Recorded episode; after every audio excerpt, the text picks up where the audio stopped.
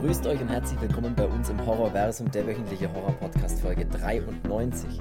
Wir starten, wie könnte es anders sein, mit einem italienischen Klassiker in dieses neue Jahr 2023. Trommelwirbel, ein Zombie hing am Glockenseil, 100% Lucio Fulci und jede Menge Gore für einen perfekten Start ins neue Jahr. So, ich bin der Chris und ich begrüße wie immer den schlimmsten Albtraum eines jeden Pfarrers. Hallo Cedric. Ich weiß nicht, also das soll jetzt nicht heißen, dass du in irgendwelchen Sekten oder in irgendwelchen Kulten dich bewegst. Das soll einfach nur auf deine nicht christliche Lebensweise hindeuten. Klingt auch scheiße, aber. Du meinst meine nicht religiöse? Ja, Entschuldigung, so meine ich es. Deine nicht religiöse. Ja, stimmt. Das wäre natürlich jetzt Blödsinn zu sagen, wir sind nicht, ich bin nicht christlich, sondern ich bin ja nicht religiös. Also ich, ja, ich, ich finde ja alle Religionen abstoßend. Ja, das sagen wir lieber, ich finde alles scheiße. Ja. Außer. Äh, jetzt bin ich gespannt. Ähm, Buddhismus. Ja, also das ist das, was mir am wenigsten auf den Sack gehen würde. Ja, stimmt. Ja, genau. Aber es soll nicht um Religionen gehen, es soll nämlich um, um die äh, Verfolgung von denen gehen. um, um das Ermorden von Pfarrern. Nee, Gott. Nee, ähm, es soll ich möchte, äh, ich mechert. Ja, was ähm, mecherst du gern? Davor ähm, was anderes mal mit rein. Sehr gerne. Ich ziehe mal ganz kurz die Stimmung nochmal runter. Oh, okay. Mhm. Ähm, leider ähm, ich glaube, ich aber, weiß, worum es geht, aber ja, am raus. 29. Dezember, also vorgestern.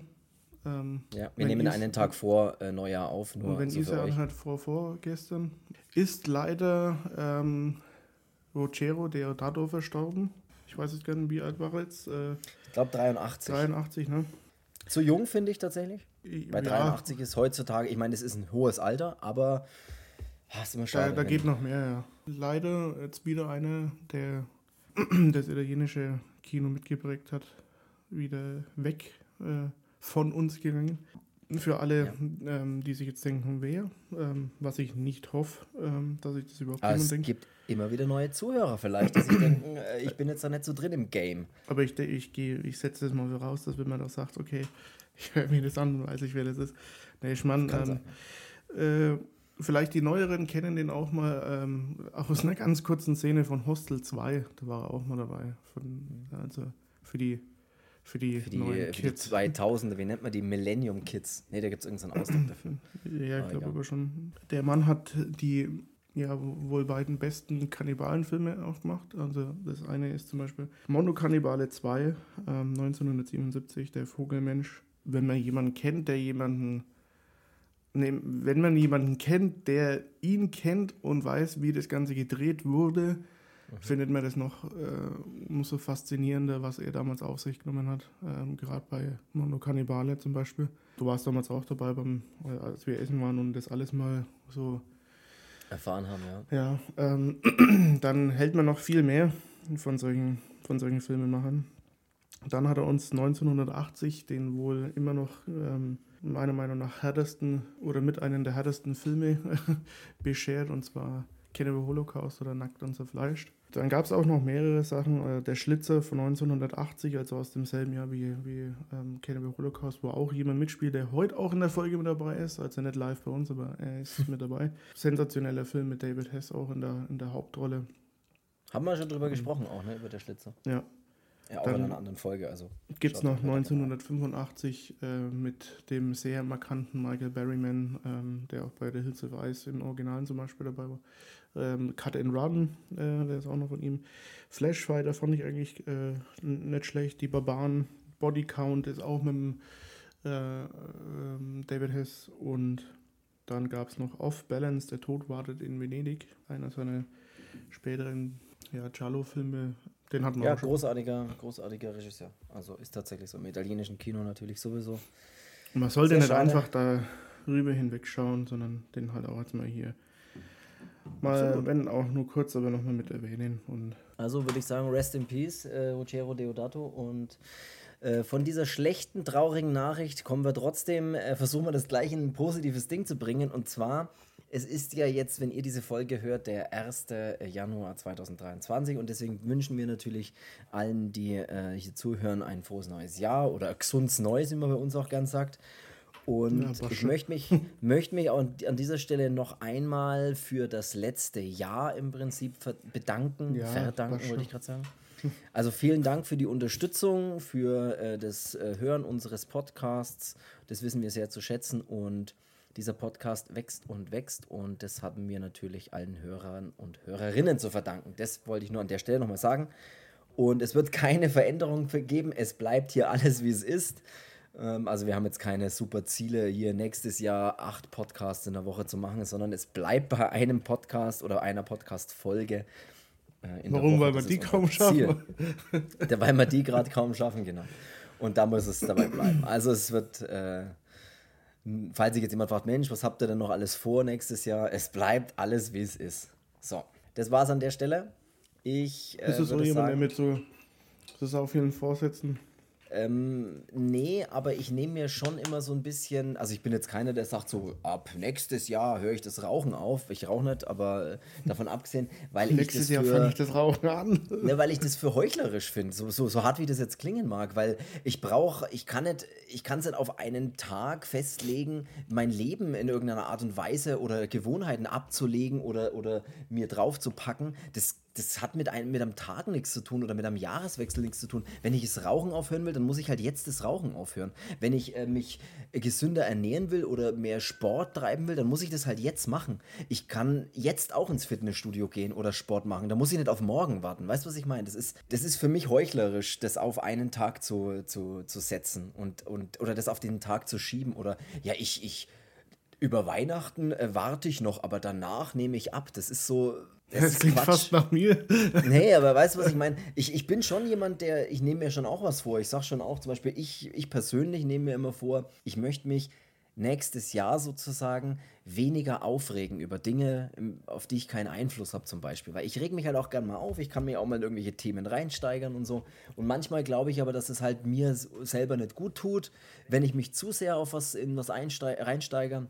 Und ich nehme mir dann oft vor, so, ey, da musst du, nächstes Jahr fährst du ein bisschen runter, so, da, da versuchst dich noch ein bisschen weniger aufzuregen wie das Jahr davor oder so. Keine Ahnung, das ist eigentlich alles. Also ich weiß nicht, ob du irgendwelche Vorsätze hast. Ich meine, natürlich kann man sagen, Mensch, nächstes Jahr möchte ich ein bisschen fitter werden oder sowas, aber ich kann es halt immer, ich kann nicht sagen, morgen geht's los. Jetzt kann es halt losgehen. Nee, ich bin, bin irgendwie auch, ich mache das, wann ich, wann ich will, wann ich da Bock drauf habe. Und es tut alle bestimmt gut, irgendwie immer was Neues zu tun oder sich was Neues vorzunehmen oder was Neues zu lernen auch oder so. Ne? Man kann ja mal in die Richtung gehen, zu sagen, hey, nächstes Jahr möchte ich aber mal das und das ein bisschen verstärkter machen. Ich weiß es nicht. Eine neue Sprache lernen will oder was auch immer, ist ja völlig egal. Oder ein Instrument oder was weiß ich. So, also nehmt euch alle irgendwelche coolen Sachen vor. Mit oder ich nehme. Nee, aber ich habe es jetzt einfach mal so oder nehmt euch, ihr nehmt euch vielleicht vor, hier so, Mensch, nächstes Jahr, da mache ich einen Podcast über Horrorfilme. Nee, über Horrorfilme ist Quatsch, da gibt es ja unseren, aber ein Zombie hing am Glockenseil. Wer ist das? Über den äh, Film wollen wir heute sprechen. Das ist ein italienischer Film aus dem Jahr 1980 vom Regisseur Lucio Fulci. Über diesen Mann hatten wir auch schon viel äh, Gesprächsmaterial. Zu wenig auf jeden Fall, aber wir haben einige Filme von ihm schon besprochen. Also klickt euch da bei uns in den Podcast-Folgen durch. Ihr werdet immer wieder auf Lucio Fulci-Filme stoßen und die Folgen könnt ihr dann auch gerne anhören. Der Titel ist, ähm, wie ich finde, sehr schön. Ein Zombie hing am Glockenseil. Ein sehr außergewöhnlich guter deutscher Titel, finde ich. Weil oft sind die ein bisschen so, naja, aber ein Zombie, ein Zombie. ein Zombie, oder? ein Zombie hing am Glockenseil, ein geiler Titel. Das der hat auch der Song. Es gibt auch noch viele andere Titel. Es gibt zum Beispiel den Titel Ein Toter hing am Glockenseil. Eine Leiche hing am Glockenseil. Es gibt noch den Titel City of the Living Dead. Gates of Hell, also die Stadt der lebenden Toten. Es gibt da einige Titel. Und es ist der erste Teil, wenn man so will, dieser Gates of Hell Trilogie, die Lucio Fulci damit Ein Zombie hing am Glockenseil gestartet hat. Da kam nämlich dann noch als zweiter Teil die Geisterstadt der Zombies, haben wir schon drüber gesprochen, auch gerne anhören. Und der dritte Teil dieser Gates of Hell Trilogie wäre das Haus an der Friedhofsmauer. Den machen wir nächste Woche. den machen wir auf jeden Fall demnächst. Ja. Äh, lass uns den machen. Lass Jetzt. uns, ich möchte noch, bevor wir direkt auf den Film eingehen, möchte ich noch kurz mal drüber sprechen, wie verrückt diese ganze FSK-Inszenierung, Inszenierung, Indizierungsgeschichte war eine ZDF-Reportage, die Mama Papa Zombie hieß, Die hat ein Zombie hing am Glockenseil als exemplarisches Beispiel für die Gewalt in den damals neuartigen Medien, hat man die so genannt halt praktisch äh, als Beispiel genommen. Und durch die Berichterstattung wurde der Film dann der breiten Öffentlichkeit noch bekannter. Und dann hat auch wenig später eine Indizierung und eine Beschlagnahmung durch das Amtsgericht München gefolgt. Neben der Erstauflage, und das finde ich sehr interessant, wurde auch eine gekürzte Zweitauflage beschlagnahmt und selbst die dritte Schnittfassung wurde 2001 erneut beschlagnahmt. Erst eine vierte Schnittfassung mit dem Titel Ein Kadaver hing am Glockenseil wurde mit einer FSK 16 freigegeben. Genau, dann gibt es noch diese gekürzten Fassungen, die unter dem Titel Eine Leiche hing am Glockenseil oder Ein Toter hing am Glockenseil veröffentlicht wurden. Mittlerweile immer noch auf dem. Äh das kann ich dir ehrlich gesagt gar nicht sagen. Bei Filmen, wo ich gedacht habe, die werden da niemals diese Liste verlassen, in dem Ich habe einen Stock im Arsch Deutschland. Äh, mhm. Aber ja, ich darf mir wieder wetten, dass es da wieder der Fall ist, dass er da noch drauf hängt. Ich finde es auch geil, dass dieses, äh, ich habe hier auch was, ähm, christliche Filmdienst ähm, mhm. hat es als abstrusen Horrorfilm ähm, ein Produkt, das bewährten Mischung aus Vampirfilmen und Exorzist folgt, um das Aufersehen der Leichen äh, mit Sadismen und üblichen Horroreffekten zu verstärken. Wir raten ab äh, oder wie was ich sage, äh, tja, dann rate ich aber ab, in euren Scheißverein einzutreten. Wir raten ab. Das ist noch eine sehr gute, sehr gute Aussage. Ja, ja. ja also der Film äh, zählt wirklich unter, der hat schon so ein bisschen Kontroversen dann äh, losgetreten, muss man, muss man tatsächlich sagen. Also Lucio Fulci ist ja wirklich auch bekannt für den, für den Gore. Also der hat da wirklich Effekte dabei, da kann man schon mal sagen, holla die Waldfee. Ich meine, der Film ist mittlerweile 42 Jahre alt, ne? das muss man halt auch mal sagen. Und der hat immer noch, finde ich, Szenen, wo ich mir gedacht habe, so, puh, das ist aber schon effekttechnisch nicht schlecht umgesetzt, du. Ja, ein Zombie und Glockensalber auch mit einer der ersten Filme äh, in meinem jungen Alter, mit denen ich in Berührung gekommen bin. Ähm, hat, hat er dich berührt oder ja, was? Erklär mal an der Puppe, wo er dich berührt hat. also nicht der Pfarrer, sondern der Film. Ja, der Film, ähm, wie ich verstanden habe. Weil die Pfarrer machen das ja auch gerne, weißt. Mhm. Ähm, die sind bekannt dafür, würde ich sagen. Wie, äh also der war für mich, ich habe es ja glaube ich schon mal irgendwann vor tausend Jahren hier im Podcast auch mal erzählt, dass äh, Lucio Fulci für mich der Begriff für Stimme mhm. verlieren ist und für den Horrorfilm ist. Ein Zombie und Glockenseil oder auch dann später ja Geisterstadt der Zombies gesehen habe, hat es für mich so einen, so einen richtigen ähm, Impact gehabt, äh, um das jetzt mal so in Englisch zu sagen. Ähm, Sehr gut. War ruhig mal über äh, Fachbegriffe Yeah, yeah, yeah. das ist auch ein englischer Fachbegriff übrigens. Yeah, yeah, yeah. Ja, das sagt man immer, wenn man was versteht. Ja, ja, ja, ja. Das machen, machen wir tatsächlich öfters. machen wir. Wir reden, ja, aber wir reden auch ziemlich viel Blödsinn den ganzen Tag, also von daher. Ja. Nee, aber ähm, ein in Glockenseil, als ich den das erste Mal gesehen habe, konnte ich es ja auch irgendwie nicht fassen. So, ähm, irgendwie hat mir der Film saurig Angst gemacht.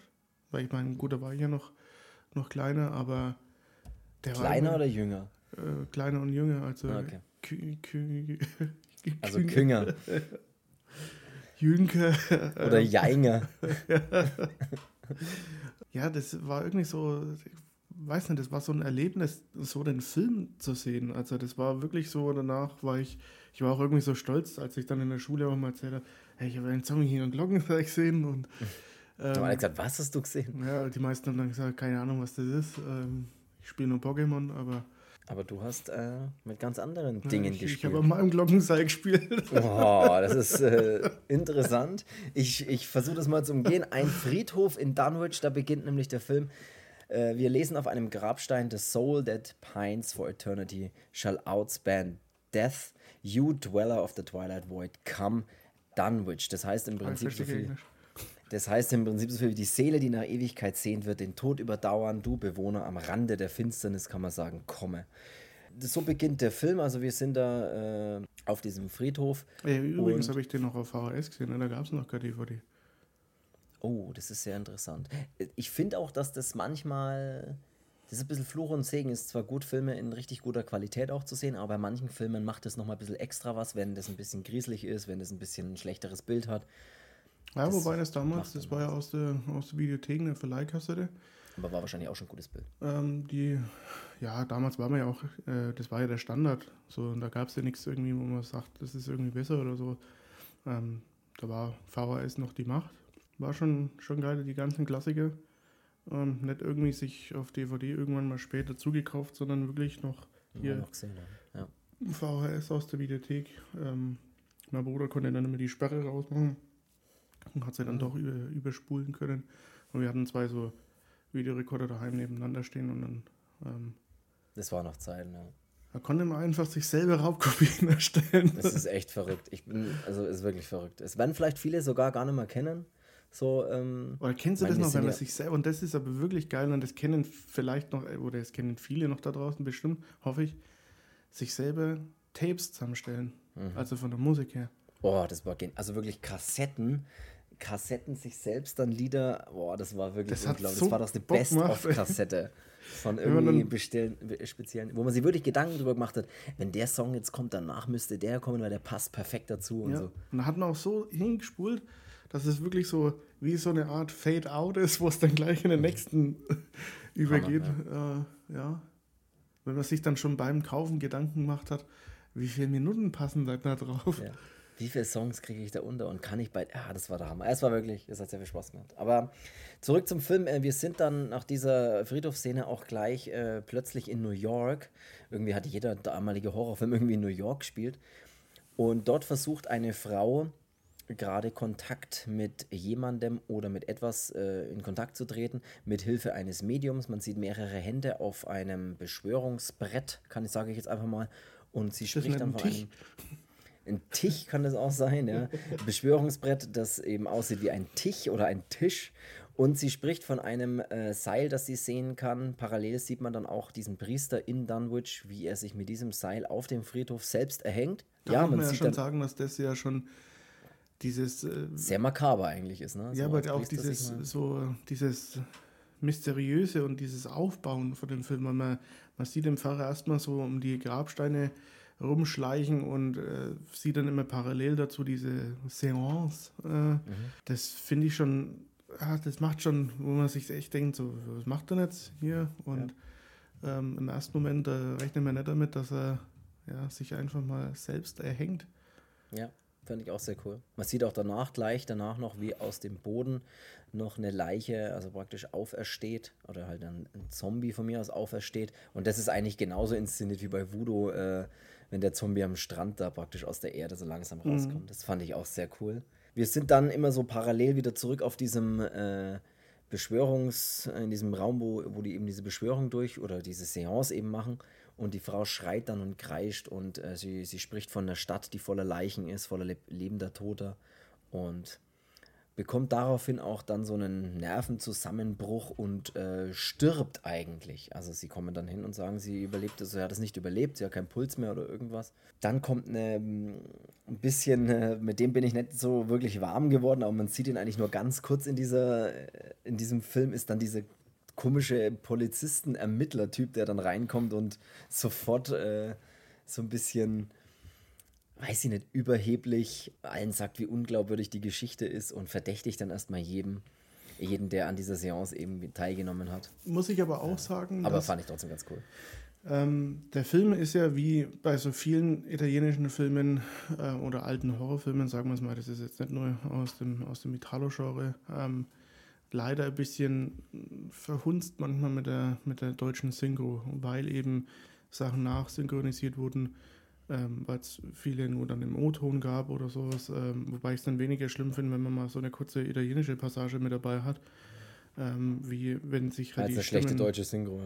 die Stimmen dreimal in einem Satz ändern, so auf die Art. Ich weiß nicht, äh, ob es mittlerweile von Ein Zombie und Glockenseil ein besseres, äh, eine bessere Fassung gibt, also auch vertont, weiß ich nicht, ob da irgendwie, keine Ahnung, äh, XT oder, oder X-Rated oder was weiß ich was da nochmal nachgelegt haben. Ähm, Das äh, weiß ich leider auch nicht. Haus an der Friedhofsmauer habe ich nur mitbekommen, das ist ja jetzt irgendwie nochmal noch mal neu, obwohl ich den schon auf eine Blu-ray habe, wo das Bild wirklich sensationell ist, äh, für das, was man dann davor gesehen hatte. Ähm, Ob es das gibt, weiß ich nicht. Aber ich habe es jetzt schon zu dir gesagt, ich habe den Film zur Hälfte in Deutsch dann geschaut und dann dachte ich mir, hey, Arschlecken, jetzt stelle ich ihn auf Englisch äh, und schaue, ob es da auch so ist. Und ich habe dann den ganzen Film mir in Englisch gegeben und musste sagen, da fand ich ihn richtig, richtig gut. Also, dass er auch so mich nicht irgendwie mal gestört hat, weil ich, ja, manchmal ist auch der, dieser Journalist zum Beispiel, ähm, mhm. da finde ich auch manchmal die Stimme so ein bisschen, ja, oder beim Therapeuten, wenn der auf einmal so eine andere Stimme hat, die überhaupt nicht mehr zu ihm passt, äh, mhm. oder auch bei dem Detective, ähm, als dann den sein, sein Kollege dazukommt, oder dieser, oder nee, was ist das? Das ist später mal der Leichenbestatter, glaube ich. In der Leichenhalle, der dann dazukommt und ungefähr so spricht. Ja, das ist manchmal ganz, also manchmal die Synchronisationen, das sind wirklich, verstehe ich manchmal nicht, warum die. Gut, ist, ich, habe es vorhin schon gesagt, das ist halt 42 Jahre alt, der Film. Das darf man wirklich nicht vergessen. Ja, aber das stellenweise ist das so eine Synchro dabei. Die alte Synchro ist ja immer gut. Also zum Beispiel von dem Barkeeper ja. auch oder den, der Besitzer von der, von der Bar. Das sind so diese Stimmen, die dazu passen, aber ich finde es immer schrecklich, wenn eine Stimme nicht zu jemandem passt, den man sieht. Also das ja. ist immer so, das ist immer wie wenn du einen, einen, keine Ahnung, du schaust jetzt einen Film mit, mit beispielsweise, keine Ahnung, Christian Bale an und der hat immer dieselbe Stimme und dann hat er aber auf einmal eine andere Stimme und dann denkst du dir, hä, was ist denn jetzt los? Ja, das ist tatsächlich schwierig, wobei ich und jetzt dann ist es halt oft so eine, so eine billig Pornofilm. Genau, das ist, das ist das Problem, wobei manchmal die Stimme gar nicht, finde ich, das Hauptproblem ist. Ich finde auch manchmal, wie es übersetzt ist oder was sie halt für Begrifflichkeiten dann eben verwenden, ist halt manchmal einfach äh, echt lustig. Also so redet man oft halt nicht, aber sie haben sich halt damals gedacht, so übersetzen wir das jetzt mal am besten. Ist ja jetzt erstmal, da kommen wir auf jeden Fall noch drauf. Sie sprechen der Ermittler, der dann da kommt und da mal schaut, was da los ist und erstmal hier alle für unglaubwürdig abstempelt der spricht dann auch mit diesem Medium, die diese Seance anscheinend halt äh, angeführt. Ich weiß nicht, ob man das so sagt oder. Ja, aber das ist, der, der sagt ja auch schon, der liest das oder ähm, gibt ja auch den Leuten nochmal zu verstehen, dass er ihr, ihr Strafregister dann schon, schon kennt, weil den ersten sagt er ja mal hier, verurteilt wegen dem und dem. Dann mhm. pickt er sich den nächsten raus und dann auch sie. Und der hält das Ganze halt für so eine ja, so einen albernen Insektenkult, die halt ähm, bis so auf die Spitze getrieben haben, dass die andere halt dann draufgegangen ist für äh, wahrscheinlich durch Drogen oder, oder sonst was halt. Ne? Ja, sie sprechen dann auch, äh, oder die, dieses Medium spricht dann auch von dem Buch, das Buch Anok. Das finde ich ein bisschen Enoch. schade, dass man, oder Enoch, ja. En Enoch, nicht Enoch. Enoch, Enoch. Auf jeden e Fall, ich habe es auf Deutsch, ich, sag's, ich weiß nicht, ob sie da echt das Buch Anok sagen. Ich weiß es gerade nicht mehr. Enoch. Auf jeden auf jeden Fall äh, ist ein bisschen schade, dass man von dem Buch einfach nichts mehr dann erfährt. Also das wird auch leider nicht aufgeklärt, was es mit diesem Buch auf sich hat oder man sieht dieses Buch auch nicht. Das ist ein bisschen schade, aber ist ja egal. Äh, und dann plötzlich passieren dann auch ein paar seltsame Dinge in diesem Raum. Es schießen so Flammen aus dem Boden, die dann irgendwie sofort wieder verschwinden und es passiert zweimal oder dreimal. Und es sieht aber auch dieser Ermittler und schaut dann rüber und was ist denn jetzt los? Äh, was, was passiert denn hier gerade? Und er glaubt, dass das vielleicht von unter dieser Wohnung kommt. Das Medium erklärt ihm dann aber, dass äh, da seit 26 Jahren anscheinend keiner mehr wohnt. Also Fand ich auch gut, die Zahl. Ja, das 26 Jahre. Nichts, was Typisches nimmt. Ja, nicht so, da wohnt seit Jahren keiner mehr. Nee, da wohnt seit 26 Jahren keiner ja, mehr. Ja. Schon, schon ordentliche Zeit das Medium spricht auch immer mal wieder, das fand ich sehr cool, direkt in die Kamera. Also so in einem Close-up, in so einer Nahaufnahme und dann aber in die, in die Kamera. Und die, die Kamera zoomt dann so ganz langsam immer so ein bisschen näher hin und sie spricht ja dann auch in dieser Szene von, ähm, dass irgendwo in diesem Moment unvorstellbar grausame Dinge passieren. Und, ja, und das, das fand ich irgendwie cool. Und das ist das, das, was ich schon mal zu dir auch gesagt hatte, dass das auf Englisch sind, da halt äh, kommt das halt irgendwie relativ cool rüber, muss Glaube ich sagen. Ich, ja. Und die hat halt so, einen, so ein komisches, markantes Gesicht und so, als hätte die tief schwarze Pupillen irgendwie, sieht es so aus. So, mhm. Oder so richtig schwarze Augen. Und wenn die dann dich, dich, dann so anspricht und die das erzählt, dann denkst du schon, drehst dich schon mal ein paar Mal um und denkst, hey, was ist jetzt hier los? Genau, das mochte ich tatsächlich echt, das mochte ich sehr. Also das, das passiert immer mal wieder, auch dann später, dass sie so direkt in die Kamera spricht. Ja, fand ich auch gut. Und dann kommt äh, der eine Hauptcharakter äh, endlich ins Spiel, und zwar der Journalist Peter Bell, der gespielt wird von Christopher George.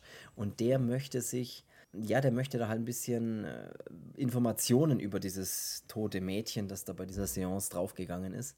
Der in manchen Einstellungen ein bisschen was von dem, von dem jungen Arnold Schwarzenegger. Ja, so ja. im mittleren Alter Arnold Schwarzenegger. Also der hat irgendwie dieselben Augen und den, so, so diesen Mund und dann dazu raucht er auch noch Zigarre.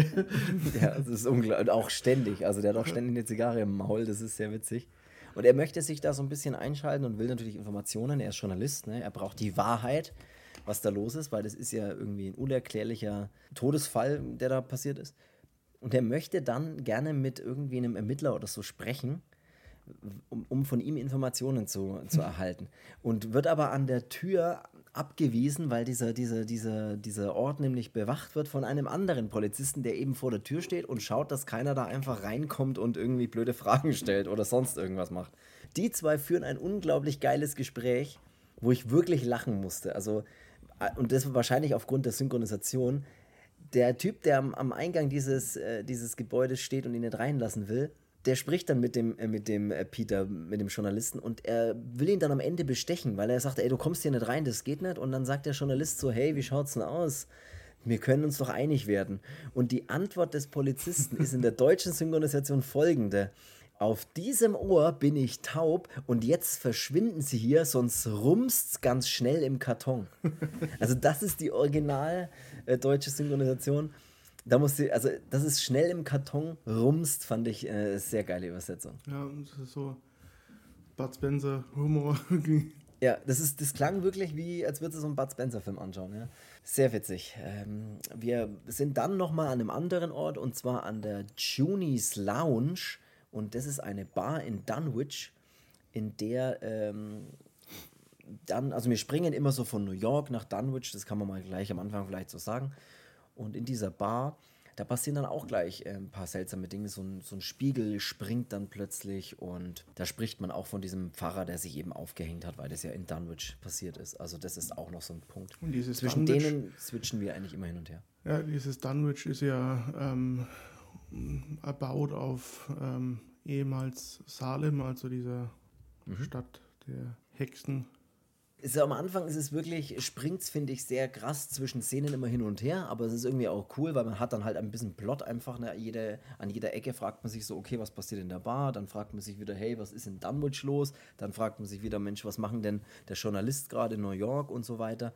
Und das ist eigentlich ganz cool weil sie da echt hin und her springen zwischen mehreren Geschichten und eigentlich auch gute, gute, gutes Character-Building einfach haben. Also sie haben, ich finde schon, dass es, dass die gute Rollen spielen irgendwie. Also wir sind nämlich dann auch äh, wieder auf diesem Friedhof und dort schnüffelt dann der Journalist mal ein bisschen rum und trifft dort dann auf zwei Typen, die ja das Grab, würde ich jetzt mal sagen, vorbereiten und dann eben den Sarg in die Erde lassen wollen. Von dieser, von dieser Mary heißt die übrigens, diese Frau, die bei der Seance da irgendwie äh, draufgegangen sein soll. Da spielt einer mit, den kennt man auch aus dem Film Cannibal Holocaust zum Beispiel, was jetzt wieder die Brücke schlägt zu Deodato, weil dort nämlich, ich weiß leider gar nicht, wie der heißt, der, der, der da mitspielt.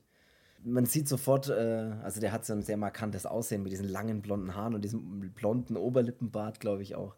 Und der spielt eben auch bei Cannibal Holocaust mit und ist da einer dieser, der Kameramann, glaube ich, auch einfach, der da. Perry, Perry Cannon heißt okay. Er. Also er ist zwar bei Filmen, wenn man seine Filme anschaut, nicht gelistet. Also da ist er nur bei Monokannibale, Nackt und so Fleisch, die Rache der Kannibalen mhm. äh, dabei. Aber ähm, ich bin mir sicher, dass, dass das der ist. Äh, Muss es sein, also bin ich mir sehr sicher eigentlich. Wir behaupten einfach, dass es ist. Man sieht dann auch immer wieder schöne Einstellungen aus dem Inneren des Sarges, wo ja diese Mary drin liegt. Also das dann so richtig in so einem dunklen Blau ausgeleuchtet ist. Das mochte ich eigentlich auch sehr ja, sie lassen den Sarg in die Erde und haben dann auch keinen Bock mehr zu arbeiten und machen Feierabend. Die, die zwei, die, haben, die führen auch so, so, geile, so ja. geile Gespräche. Das ist so eine. Ich fand, dass das wirklich so eine richtige äh, Szene ist, die fand irgendwie gut und passend in dem ist, Film. Ja, irgendwie. Sehr witzig, ja, sehr witzig. Und sie hauen dann auch ab und denken sich, ah, den Rest können wir morgen machen, so ungefähr. Und der Peter Bell steht aber noch da, unser Journalist, und, und will dann auch so langsam davon schlendern. Plötzlich gehen aber die Augen im, im Sarg, also die Frau ist praktisch, sie klopft wie verrückt ans Innere des Sarges, weil sie, äh, sie ist lebendig begraben. Also sie, sie wacht dann dort drin wieder auf, die Augen gehen auf und sie blickt gar nicht durch, was los ist und klopft gegen den Sarg. Und das ist so dieser, dieser Albtraumgedanke von lebendig begraben zu werden und dann im Sarg wieder aufzuwachen. Und der Journalist, der läuft da so ein bisschen rum und, und hat dann auch das Gefühl, er hört das irgendwie, aber er glaubt dann auch, dass es sich nur einbildet und dreht sich wieder um und geht wieder weiter und bleibt doch nochmal stehen.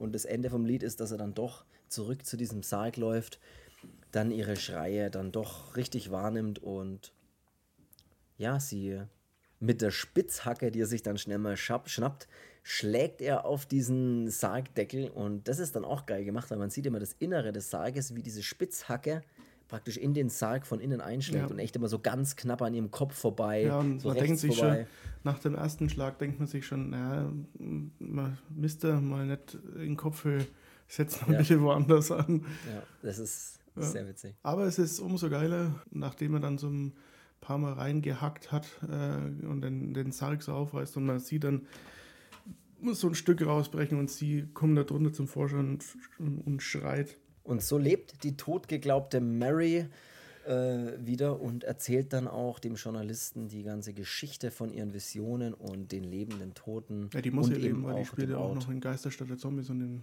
Haus ja, an der Friedhofsmauer mit. Also. Die muss ja überleben. Und ja, und sie erzählt eben die ganze Geschichte von Dunwich und was sie eben alles gesehen hat. Und das Medium ist da eben auch dabei und spricht davon, die äh, Tore der Hölle wieder schließen zu müssen, bevor es zu spät ist.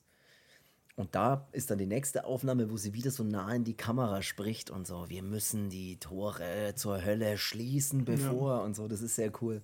Irgendwie nur, was sind es, 72 Stunden oder so aus Zeit? Äh, genau, an, sie reden immer von aller, aller, Seelen. Seelen. Genau, ja. sie, aller Seelen. Und, und da bis dahin muss eben alles wieder, wieder geschlossen sein, weil sonst die Toten überall wohl auferstehen oder ich weiß es genau so. Die, dann geht die Welt unter. Und da habe ich mir oft gedacht, Mensch, da wäre wirklich die, die, englische Synchro doch geiler, weil sie sprechen dann wahrscheinlich auch öfters eben von Gates of Hell mhm. und sie werden oft City of the Living Dead verwenden, ja. weil das sieht man dann schon so, dass sie das sagen, aber sie sagen natürlich, die Toten werden auferstehen, die Tore zur Hölle, was auch cool ist in Deutsch, aber ich glaube, noch ein bisschen mehr Power hat im Englischen. Ton, glaube ich. Mhm. Hab dann echt auch kurz mit dem Gedanken gespielt, aber ich habe ihn dann auf Deutsch weitergeschaut, weil ich wollte den Bud Spencer Humor dann doch nicht verlieren, falls, falls solche Dialoge wieder auftauchen. Und sie tauchen ständig in dem Film auf.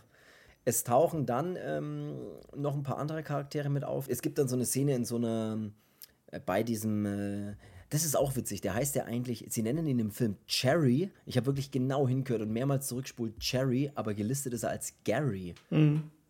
Äh, sie sprechen aber immer von Cherry, das ist anscheinend dieser Doktor, der so ein bisschen psychiatermäßig oder sowas in der Richtung unterwegs ist. Und dann haben wir eben praktisch den Cherry, den Doktor. Wir haben die Sandra, glaube ich, heißt die, die andere blonde Frau, die da praktisch äh, ihre Geschichten erzählt oder über ihr, ihre Probleme redet. Und dann kommt rein die Emily. Und es gibt eben noch diesen Bob, also dieses Vierergespann gibt es da irgendwie. Die Emily trifft sich nämlich dann mit diesem Bob und dieser Bob ist irgendwie total, total verwirrt. Und der Bob wird gespielt von Giovanni äh, Lombardo Radice. Und den haben wir auch schon öfters äh, in unseren Podcast-Filmen. Also ja, ich meine, ja, der war ja auch bei der Schlitzer dabei mit, zusammen mit genau. David Hess. Und, genau, da war er so dieser ja. Sidekick von ihm. Und jetzt habe ich auch das Wort Sidekick verwendet, geil. genau, und dieser, dieser Bob und diese Mary, äh, diese Emily treffen sich da und er rennt dann aber auch irgendwie panisch sofort weg von ihr.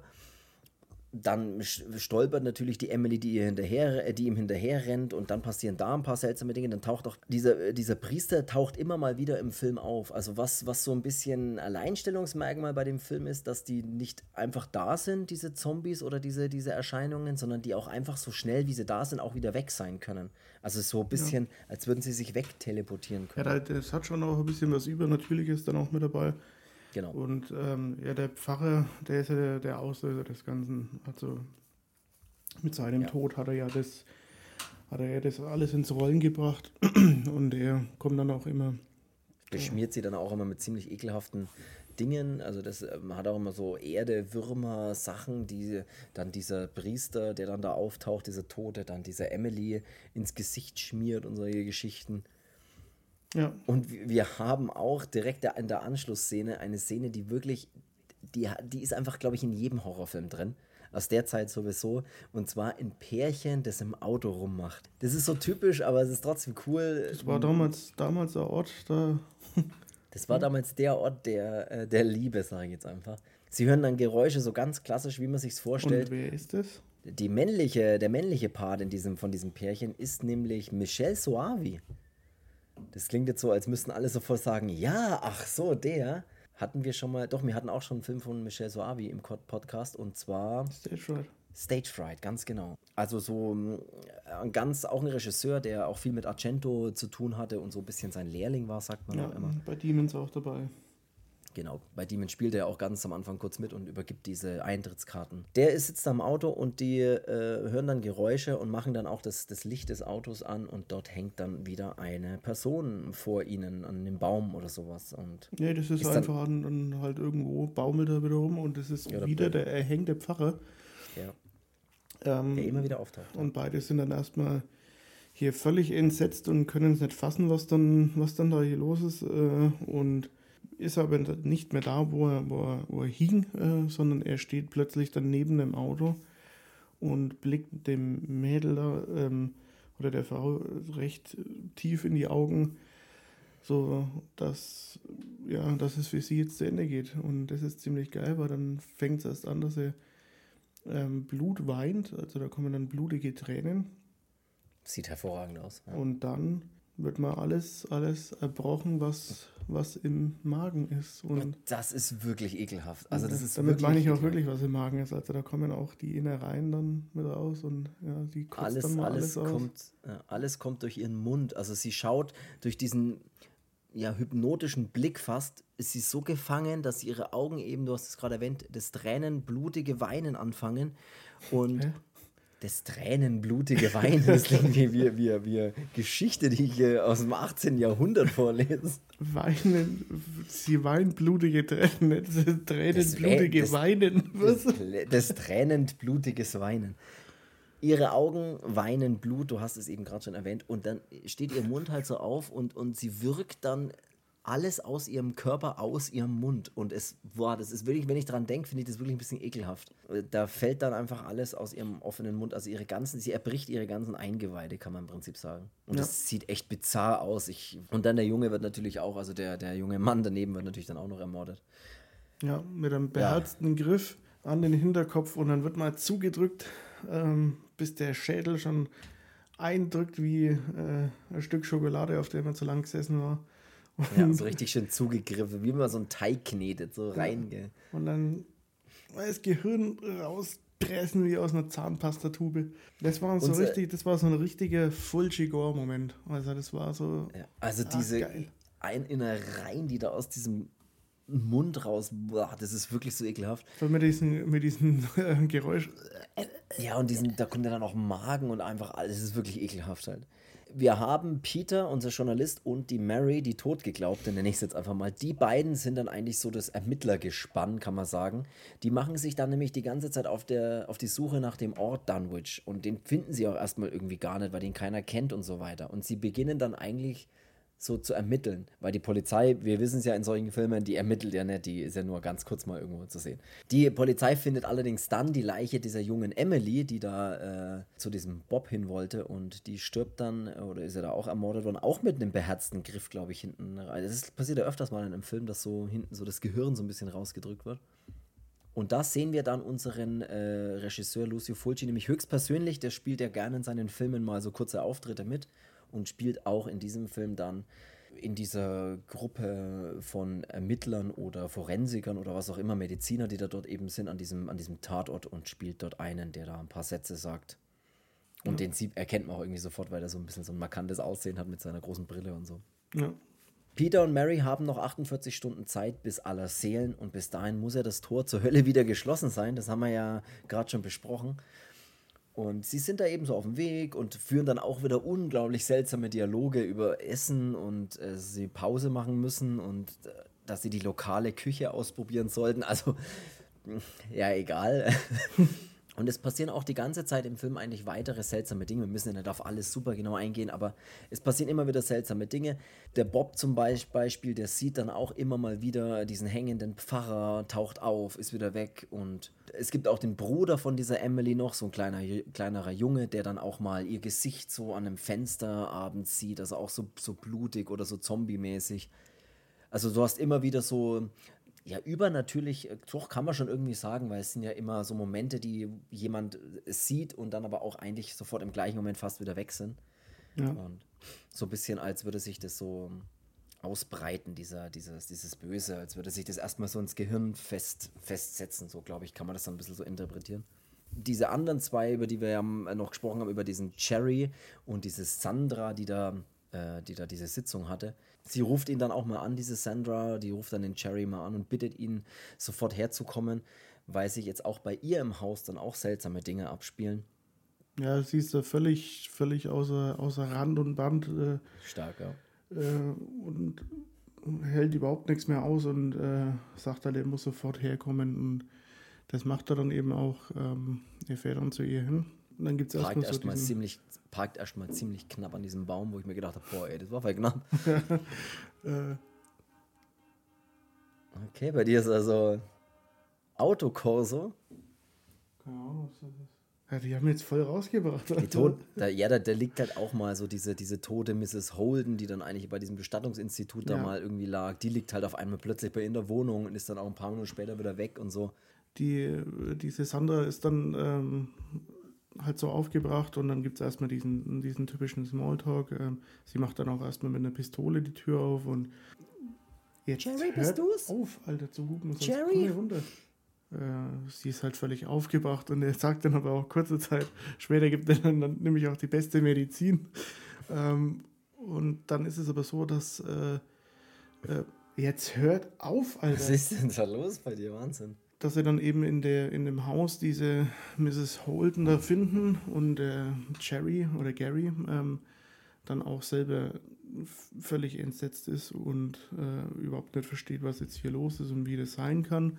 Zweifel dann auch schon so ein bisschen und dann kommen eben diese Glasspiele, was ich wirklich richtig geil fand. Äh, das sah richtig geil aus, ja. Dass die sich da in die Wand bohren und dann aus den Wänden, also genau da, wo die Splitter eingeschlagen sind, läuft dann Blut raus.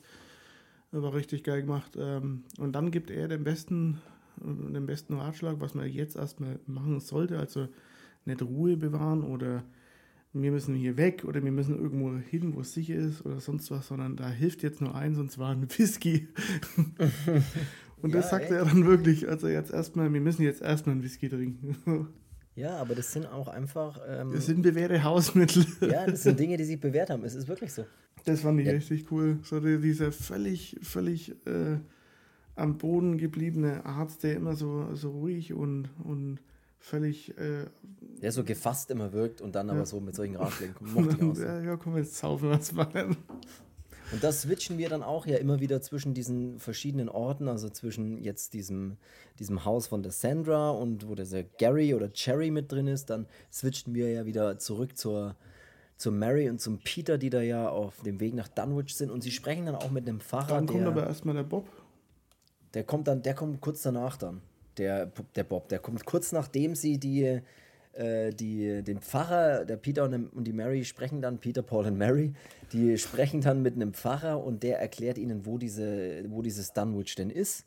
Auch das, was du am Anfang schon erwähnt hast, dass das auf den Ruinen von äh, Salem erbaut wurde, also diese Stadt der Hexen und allem Bösen und erklärt ihnen praktischerweise auch gleich, wie man dort äh, hinkommt nach Dunwich und zwar über eine unpassierbare Straße, aber das erklärt ihnen dann. Und dann kommt diese geile Szene mit dem Bob, wo wir dann reinspringen, der da so planlos durch die Gegend streift und nachts dann irgendwie in so einem Auto, in so einer Werkstatt pennt. Ja. Und am nächsten Morgen dann das äh, böse Erwachen sozusagen bei ihm kommt, als ja. er von der Tochter des Besitzers gefunden wurde, die sich auch irgendwie kennen. Und der Vater dann aber dazu stößt und das Ganze gar nicht so gut findet, dass der Bob hier da so rumliegt und dann auch noch seine Tochter kennt und eventuell sogar der Mörder des jungen Mädchens ist und was auch immer der alles dann noch schnell sagt. Und da gibt es dann eine richtig, richtig geile Szene. Und ja. zwar eben das ist auch mit, ich würde sagen, das ist mit dem mit der mit der Frau, die die Eingeweide auskotzt und äh, die äh, Blut, blutige Tränen, rote weint oder was du auch vorhin gesagt ja. hast. Ähm, ja, ich weiß nicht. Äh, so die bekannteste Szene und zwar, dass er den Bohrer durchs Gesicht bekommt, also ähm, durch die Schläfe im Prinzip, nur ja. so auf der einen Seite rein und auf der anderen wieder raus. Genau. Verrückt. Und da gibt es auch bei, äh, lese ich jetzt mir hier bei Wikipedia nochmal kurz vor, ähm, besonders bekannt wurde die Szene, in der einem Mann in langen Einstellungen mit einer Bohrmaschine der Schädel aufgebohrt wird. Regisseur Lu oder Fulci, boah, ich muss niesen, aber ich kann irgendwie nicht. Kennst du es? ja, ja. Äh, Schau in die Sonne, aber das geht halt auch schlecht. Es ist keine Sonne. Ja, das war der Witz dabei. Oh. Oh, nee, kommt nicht. Ähm, Fulci sah in dieser Szene einen Aufschrei gegen den latenten Faschismus in Provinzstädten. Die Rechtfertigung wurde zwar vielfach als unglaubwürdig eingestuft, allerdings beschäftigte sich der Regisseur öfters mit diesem Thema, unter anderem in seinem zuvor erschienenen Film Don't Torture Duckling. Mhm. Das wusste ich noch nicht, sehr interessant. Ja, ja es ist ja auch bekannt, dass der, dass der Fulci da so relativ arg gegen Faschismus und das Ganze war. Es sieht wirklich hervorragend aus, wie er ihn da auf diesen automatischen Bohrer, der da läuft, irgendwie so den Kopf drauf drückt und, und, und, und. man fragt sich schon die ganze Zeit beim Schauen so, ich bin gespannt, wann sie da wegschneiden, aber sie schneiden halt nicht weg. Was? Ich hätte schon fast so, Alter, das kotzt mich gerade an. Ey. Also es sieht echt hervorragend aus, weil der Bohrer geht wirklich rein in die eine Seite und geht durch und durch die andere Seite wieder raus und das sieht hervorragend aus. Ja. Peter und Mary kommen in Dunwich an. Sie sind über diese unpassierbare Straße anscheinend drüber gefahren, was der Pfarrer erwähnt hat. Ähm, und? Ja, er hat ja gesagt, es gibt einen Weg, um, um sie ja. zu umfahren. Und äh, sie suchen das Grab dann von dem Pfarrer, der sich da erhängt hat eben. Das ist so das, der, der, der Hauptgrund oder das, der, der Hauptantriebspunkt, den die da haben. Die suchen dieses Grab, weil sie müssen es ja beenden. Und sie treffen dann dort auch auf diese Sandra und den Cherry. Äh, und dann haben wir praktisch so diese Vierergruppe die sich dann auch unterhalten und so ein bisschen einen Plan aushecken, mehr oder weniger. Und dann gibt es auch noch eine richtig geile Szene, wie dann dieses Fenster in diesem Raum, in dem sie sind, aufbricht sozusagen und Tausende, wenn nicht Abertausende oh, von, von Maden, ja, halt, ja, einfach Maden reingeweht werden und alles mit Maden überdecken. Also, an, also die fliegen wirklich überall hin, die sogenannten Leichenwürmer, wie sie ja auch sagen. Ja. Ähm, Gesicht und der ganze Boden ist schon voll, überall auf dem Telefon, auf dem Tisch. überall, äh, aber wo ich Tisch sagen wir immer nur, weil es gibt so Leute, die können kein SCH immer aussprechen, deswegen. Ja. Ähm, wir, kannten da, wir kannten da keinen, aber wir haben früher mal ein Video von, von einem Typen angeschaut und der hatte halt immer vor allem das Problem und der hat relativ oft das Wort Tisch verwendet und deswegen war das dann teilweise so ein Running Gag, dass der halt immer Tisch sagt hat anstatt Tisch jeder, der dieses Problem hat, ich meine, man darf ja keinen verurteilen. Ne? Das ist, manche Leute haben ja wirklich Probleme mit irgendwelchen Dingen, die auszusprechen. Ich sag noch, dein Bruder damals, was, äh, darüber können wir nicht reden. Ja, der hat auch bei einem, bei, einem, bei einem Wort, ich weiß nicht, ob man das hier im Podcast erwähnt hat, wenn schneide ich es raus, das können wir dann nach dem Podcast nochmal reden. Äh, der, das Wort, was der immer zum Wort Luftballon gesagt hat, fand ich immer sehr witzig. Achso, ja, aber gut, das war ja, als, als er Kind war. Ja, aber das ist ja, sind ja auch so Dinge, man hat ja, ne, keine Ahnung, vielleicht hat man ja irgendwie so ein Ding, wo man dann manche Sachen einfach nicht richtig ausspricht. Ja, aber da war, keine Ahnung, zwei oder ja, drei, da hat er deswegen finde ich es trotzdem zu einem, zu einem Luftballon Aufgang gesagt. das ist ultra witzig. Ja, aber, ja, ist ja egal. Aber, aber der Typ Stimmt, der andere halt ist ja ein erwachsener Mann. Der Typ, den wir angeschaut haben, war halt schon irgendwo bei den 50. okay, stimmt. Ja, völlig egal, ist ja wurscht. Wir haben, es wird immer alles verrückter in dieser Aufgang ist unglaublich witzig. Es wird in dieser Stadt immer, ver immer verrückter. Diese Emily, die hat dann auch noch, also die, die, die tote Emily, die auferstandene Emily, die Zombie-Emily, ich weiß nicht, wie wir sie nennen wollen, die hat dann anscheinend auch noch ihre Eltern ermordet. Das erzählt nämlich dann der, der John, also der kleine Bruder von ihr, am Telefon. Und dann fahren sie erstmal alle zu ihm und müssen checken, was mit ihm los ist. Also es wird dann alles ein bisschen, es nimmt ein bisschen Tempo äh, auf sozusagen und sie, sie, sie sind dann ständig irgendwie unterwegs und fahren dahin und fahren dorthin und müssen denen in Sicherheit bringen, so ungefähr.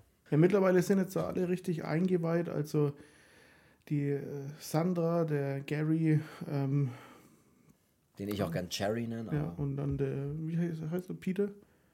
Peter, ja, der, der, Peter der, der, Journalist, ja. Ähm, die wissen ja jetzt alle, okay, darum geht's. Und es ist dann so, dass die Sandra soll dann auf den äh, Jungen dann eben aufpassen. Ja. Und äh, Gary, Mary und Peter, ähm, die machen sich dann auf und suchen das Grab, glaube ich, ne, von dem. Ja, von dem genau, sie suchen, sie brauchen unbedingt dieses Grab von diesem Pater, damit sie da das Ganze beenden können. Weil genau. sie ihn anscheinend irgendwie ermorden müssen oder was auch immer. Ja. Nur ist es dann so, dass die Sandra nicht ganz so weit kommt ja, muss dann auch dran, dran glauben, mit einem beherzten Griff in den Kopf. Das ist so, so eine gute, gute Mordwaffe in dem Film, so einen Kopf zu quetschen. Einfach hinten im Kopf hinfassen und einfach mal so richtig reingreifen, dass so ein bisschen Hirn rausquillt und dann ist ein guter, eine gute Mordwaffe, absolut. Ja. ja. Und dann haut eben der kleine Junge, wie heißt der, der kleine Junge? John, glaube ich, heißt der Junge. John, John Carter. Äh, John Carter. der haut dann eben ab und schlägt sich dann John Carter, das muss ich kurz erwähnen, weil das versteht sonst auch oder kein Mensch, warum wir über John Carter über den Namen lachen müssen. Ähm, wie, wie fangen wir da an? Als in der Zeit, wo wir in der WG zusammen gewohnt haben, da gab es eine, in diesem Ort gab es eine, gab's eine legendäre Kneipe, nenne ich es jetzt einfach mal. Da war auch Und eben diese- der, der Bar, Bar oder der Wirt mit dem, wie soll Stimmt, man sagen? Über den haben wir es schon sehr oft auch gesprochen, über den Wirt, der auch jetzt hört, was wir über ihn sagen, mit Sicherheit, der immer, wie soll man sagen, gesagt hat, vor jedem Satz, wie soll man sagen. Und in dieser legendären Kneipe, ja, das ist unglaublich. Da gab es auch, es gab ja so, es gibt ja in jedem Ort so spezielle Personen, die einfach, ja, die einfach speziell sind, die entweder eine spezielle Art haben oder sowas, Ja, die so also- Unikate in diesen Orten sind oder in diesen Kneipen sind. So ne? die, die typischen, den, den Ortspenner, sag ich jetzt Ja, mal. das klingt jetzt ein bisschen hart, aber wirklich so, die sitzen halt immer drin und jeder hat so sein, sein, eigenen, sein eigenes Päckchen zu tragen, mal. sag ich jetzt mal. In, in Winsheim hier den Andi, den König von Ansbach. Genau, der, so einer zum Beispiel. Oder in, da wo wir ja gewohnt haben, da gab es ja dann auch den Toupet-Mann damals, ne, der, Ja. der offensichtlich einfach ein Ich falschfarbenes Ich Toupet muss dir aber getragen jetzt hat. eins sagen, ich war ja neulich mal wieder dort, um, oder da fahre ich ja öfters mal hin, um Ja. Zigarren zu kaufen. Der hat dieses Toupet nicht mehr, ich weiß, der hat jetzt ein passendes, ne? Ne, nee, den habe ich gar nicht gesehen, aber weißt so, du, wen okay. ich dafür gesehen habe und das schon öfters jetzt? Den Nein. Ponymann. Um Gottes Willen, den habe ich, den hab ich ganz vergessen. Äh, Den hatte ich auch vergessen, aber ich bin gefahren und ich war dann ungefähr da auf, zwischen Kaufland und ähm, diesen Soldatenfriedhof, weißt du, diese Ja, Straße. ja, ähm, Oder da, wo das Krankenhaus auch ist. Und Ja, ich weiß ja. äh, da habe ich schon neben so dieses markante weiße Hemd mit dieser Lederweste drüber gesehen. Und dann dachte ich mir schon- so, scheiße, leck mich am Arsch, ist das der Ponymann? Und als ich vorbeigefahren bin, akkurat, Alter, stand er da mit, mit einem Großartig. gestylten Pony. Und also man kann wirklich, der hatte, der hat stellenweise eine Frisur wie Krusty der Clown, aber der hat so einen, der hat so einen komischen Pony vorne, der aber eine Dauerwelle besitzt, aber trotzdem irgendwie Ich auftopiert. Ich weiß, nicht- ich weiß nicht, was das ist. der hat so einen Frontspoiler halt. Und, und neben solche Personen meine ich eben, und, und um jetzt auf den Der John Carter die Hand. Hallo. Ja, und um, um auf, ja, genau, und oh, das ist verrückt, wenn ich jetzt an den denke. An den habe ich wirklich ganz vergessen. Und um an jetzt mal zurück, bevor wir jetzt alle hier aufzählen müssen, um zurück zu dem zu kommen, warum wir über John Carter, über den völlig normalen Namen gelacht haben. Es gab nämlich dort auch eines dieser, oder einen dieser speziellen Unikate, der, sein Spitzname war Diecher. Also im Prinzip das fränkische Wort für den Tiger.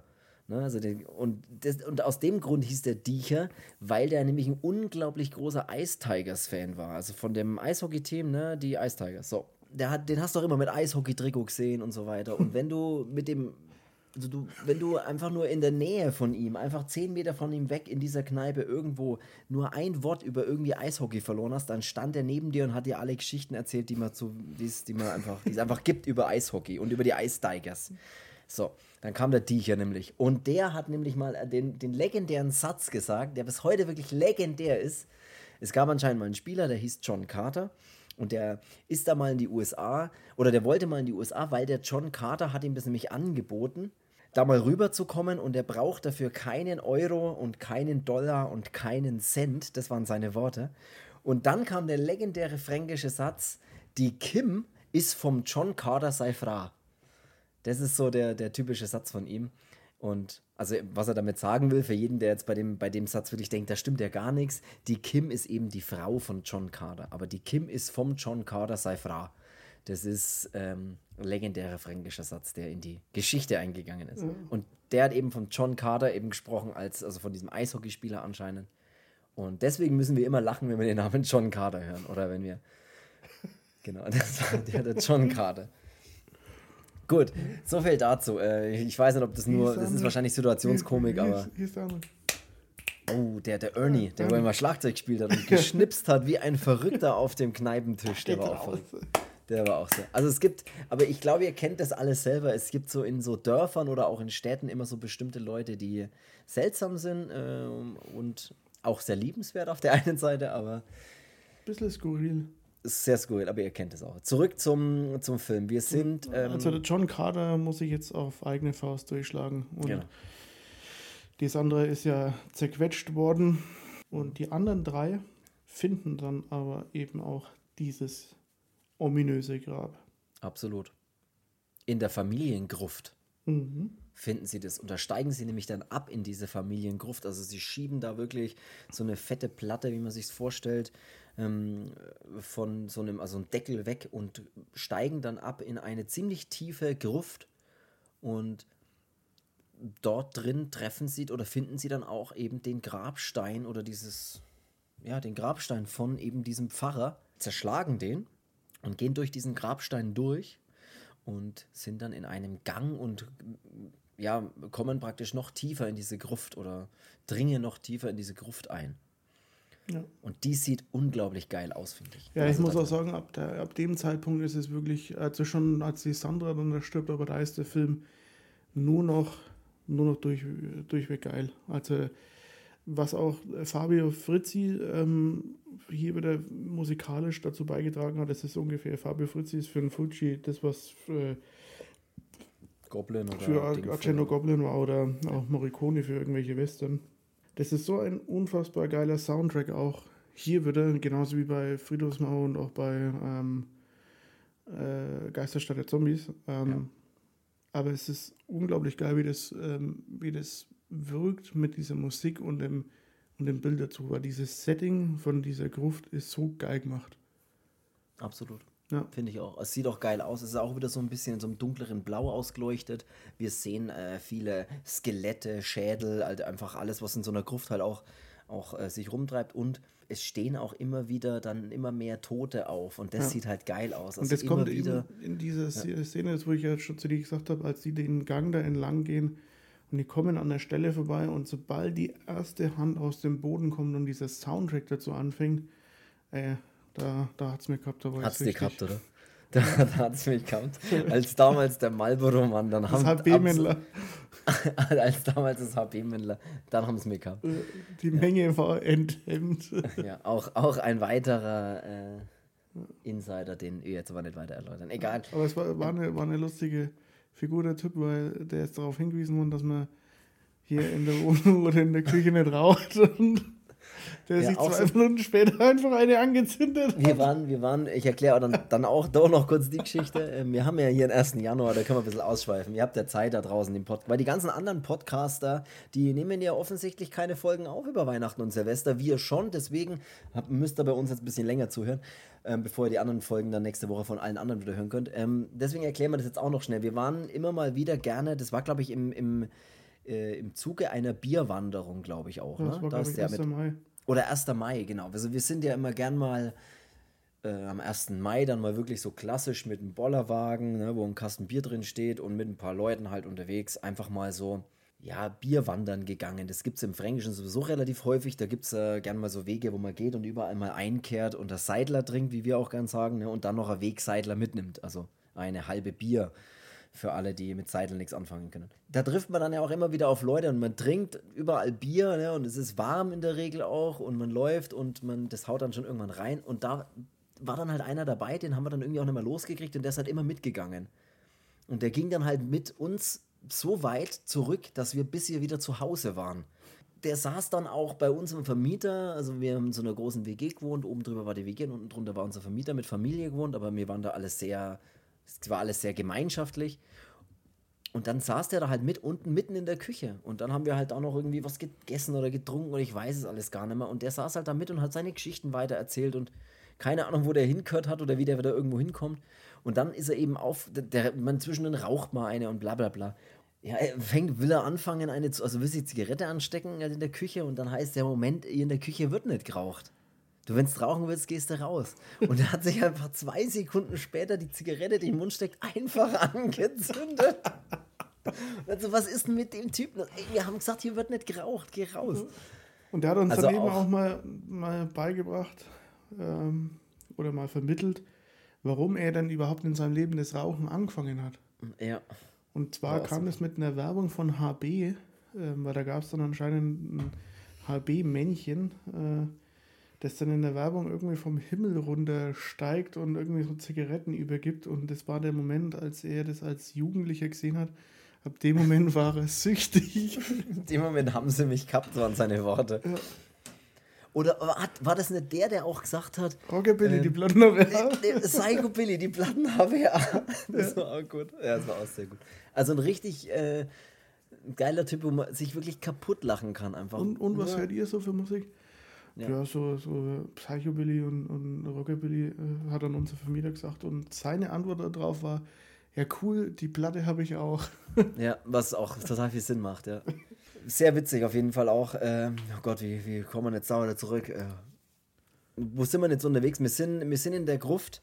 Wir sind in der Familiengruft von dem Pater und wir sind schon ähm, ziemlich tief in dieser Gruft angekommen und überall stehen Tote auf. Der Soundtrack ist hervorragend. Du hast es gerade erwähnt, Fabio Frizzi. Und erinnert auch sehr an. Geisterstadt. Absolut sehr an Geisterstadt. Ich habe es mir wirklich dabei gedacht, so, boah, das ist sehr, sehr, sehr ähnlich. Aber Geisterstadt ist ein hervorragender Soundtrack und auch der ist hervorragend, auch wenn er sehr gleich ist. Und dort ähm, dann taucht dann auch die, die tote Sandra auf, ne? die, die tote Version der Sandra, sage ich jetzt mal, ja. die Zombie-Version der Sandra. Das war unsere Klingel, die klingt sehr verrückt, aber okay. Eine richtige DDR-Klingel. Wahnsinn, wir wohnen eigentlich in einer völlig neuen Wohnung. Ich weiß nicht, warum die Klingel jetzt hier so. Also die Klingel war aber noch vor einem Zombie und Glockenteil. Die Klingel ist aus den 70er. So. Und diese tote Version mit der Sandra mit taucht der Klingel auf. haben die Amis noch nach der Befreiung bei euch geklingelt. das ist noch so richtiges Warnklingeln, dass irgendwas eintritt. Ja der Journalist äh, geht dann auch drauf. Der Peter wird getötet von der Sandra, die greift dann. Da, ja, die greift dann da. Kann sein. Klingelingeling. Und die greift dann, äh, der Peter, nee, die Sandra greift dann hinten auch richtig beherzt zu und ähm, tötet auf alte Weise mit dem starken Gehirngriff, nenne ich ihn jetzt mal, den äh, Journalisten, den Peter, der ist dann auch weg. Und somit, haben wir, und somit haben wir nur noch die Mary. Kam aber unerwartet, ne, dass der Peter Sehr einfach der. Ja Wobei an seinem Gesicht konnte man schnell konnte man erkennen, dass es jetzt dann doch kommt, weil er ein bisschen zu früh mit dem äh, äh, entsetzten Gesicht anfängt, bevor sie so richtig zugegriffen hat, finde ich. Okay. Habe ich mir kurz gedacht so. Also er schaut dann so, man sieht ihn so von vorne und auf einmal verreißt er das Gesicht so wirr, so schmerzverzerrt, aber dann hat sie ja gerade mal sein, mit, mit der Hand hingelangt, deswegen. Empfindliches Haar. Ja, er ist ein bisschen empfindlicher. Und somit haben wir nur noch die Mary und den Gary Schrägstrich Cherry. Mary und Gary. Mary, Gary und Cherry. Die Namen sind auch äh, fragwürdig, aber ist, ist ein anderes Thema. Äh, die hat, sie blickt dann auch, diese Sandra blickt dann auch, dieser, diese tote Sandra blickt dann auch dieser Mary so tief wieder in die Augen und da wissen wir ja schon, oh, das kann gefährlich ausgehen. Und man hat schon wirklich das Gefühl, oh, leck, die fängt jetzt auch fast das Bluten wieder aus den Augen an. Passiert aber dann nicht. Oder macht sie ganz leicht, aber nur, bis dann doch der Cherry kommt und schnappt sich was Spitzes und rammt es der, der toten Version der Sandra in die Magengegend, sage ich jetzt mal, und äh, rettet somit vom teuflischen ja, fand, fand, ich auch interessant, dass es diesmal keine so äh, auferstandenen Toten sind, äh, wo man das Gehirn vernichten muss, sondern mhm. ähm, man muss sie einfach nur vernichten. Ja. Ja. Vernichte sie, wo du sie nur siehst. wo du sie nur siehst. Und ganz tief unten in der Gruft, ähm, die ja, ich habe es vorhin schon erwähnt, voller Skelette liegt und ziemlich geil aussieht, da erheben sich einfach immer mehr dieser Toten und das sieht wirklich geil aus. Zwischendrin switchen wir auch mal noch mal kurz in diese Dunwich-Kneipe, wo äh, auch dort natürlich mittlerweile Tote auftauchen und da den äh, Barbesitzer praktisch dann auch heimsuchen und töten. Oder töten sie ihn, ich weiß gerade ja. gar nicht, ich glaube schon. Man sieht halt auf jeden Fall, dass das ganze Dunwich jetzt schon voller Tote ist. Ja. Der John, also John Carter wird dann auch mal nochmal angegriffen von, äh, von Toten. Ähm John Carter ist das. Äh die Kim ist doch vom John Carter seine Frau, oder? Ja. Ja, genau. Man sieht auf jeden Fall, dass da in dem, in dem Dorf Dunwich dann auf jeden Fall jetzt hier Jetzt ist es soweit. Ähm, die Toten stehen auf und die Tore zur Hölle sind geöffnet. Und dann taucht endlich wieder unser Lieblingspfarrer auf. Ja.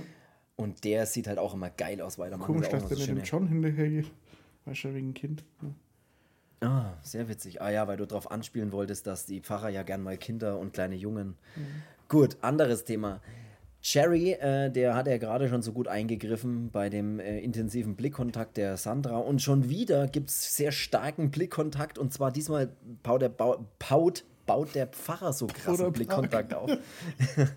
und, und, schon wieder ist die Mary in diesem, in diesem Blick gefangen. Man denkt so, oh, jetzt ist es schon wieder so weit. Und schon wieder greift er ein, der Cherry, und packt sich einen Holz was ist denn das, ein Holzpflock oder irgendwie sowas? Ein, ein Holzkruzifix. Oder ein Holzkruzifix sogar und rammt es dem Pfarrer durch den Körper. Ja. Und dann passiert noch was richtig Geiles, bevor der Film zu Ende ist. Es brennt, alles brennt. Der Pfarrer fängt Feuer und fängt das Brennen an. Die ganzen auferstandenen Zombies, die in dieser Gruft sich bewegen, fangen alle das Brennen an. Das sieht hervorragend aus, wirklich.